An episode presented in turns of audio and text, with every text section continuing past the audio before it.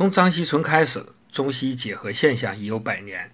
可现在很多中医总爱跟着西医跑，如见到炎症就清热解毒，一听反酸就开断瓦楞乌贼骨，这样下去必然画虎不成反类犬。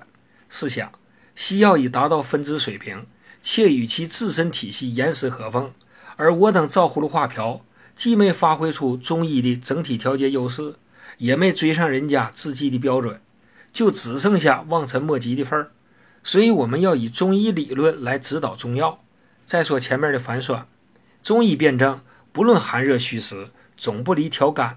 正如清代名医高斗魁说：“凡是吞酸，尽属肝木，取之作酸也。”古方常首选左金丸，能治疗嗳气吐酸、脘胁疼痛、大便热泻。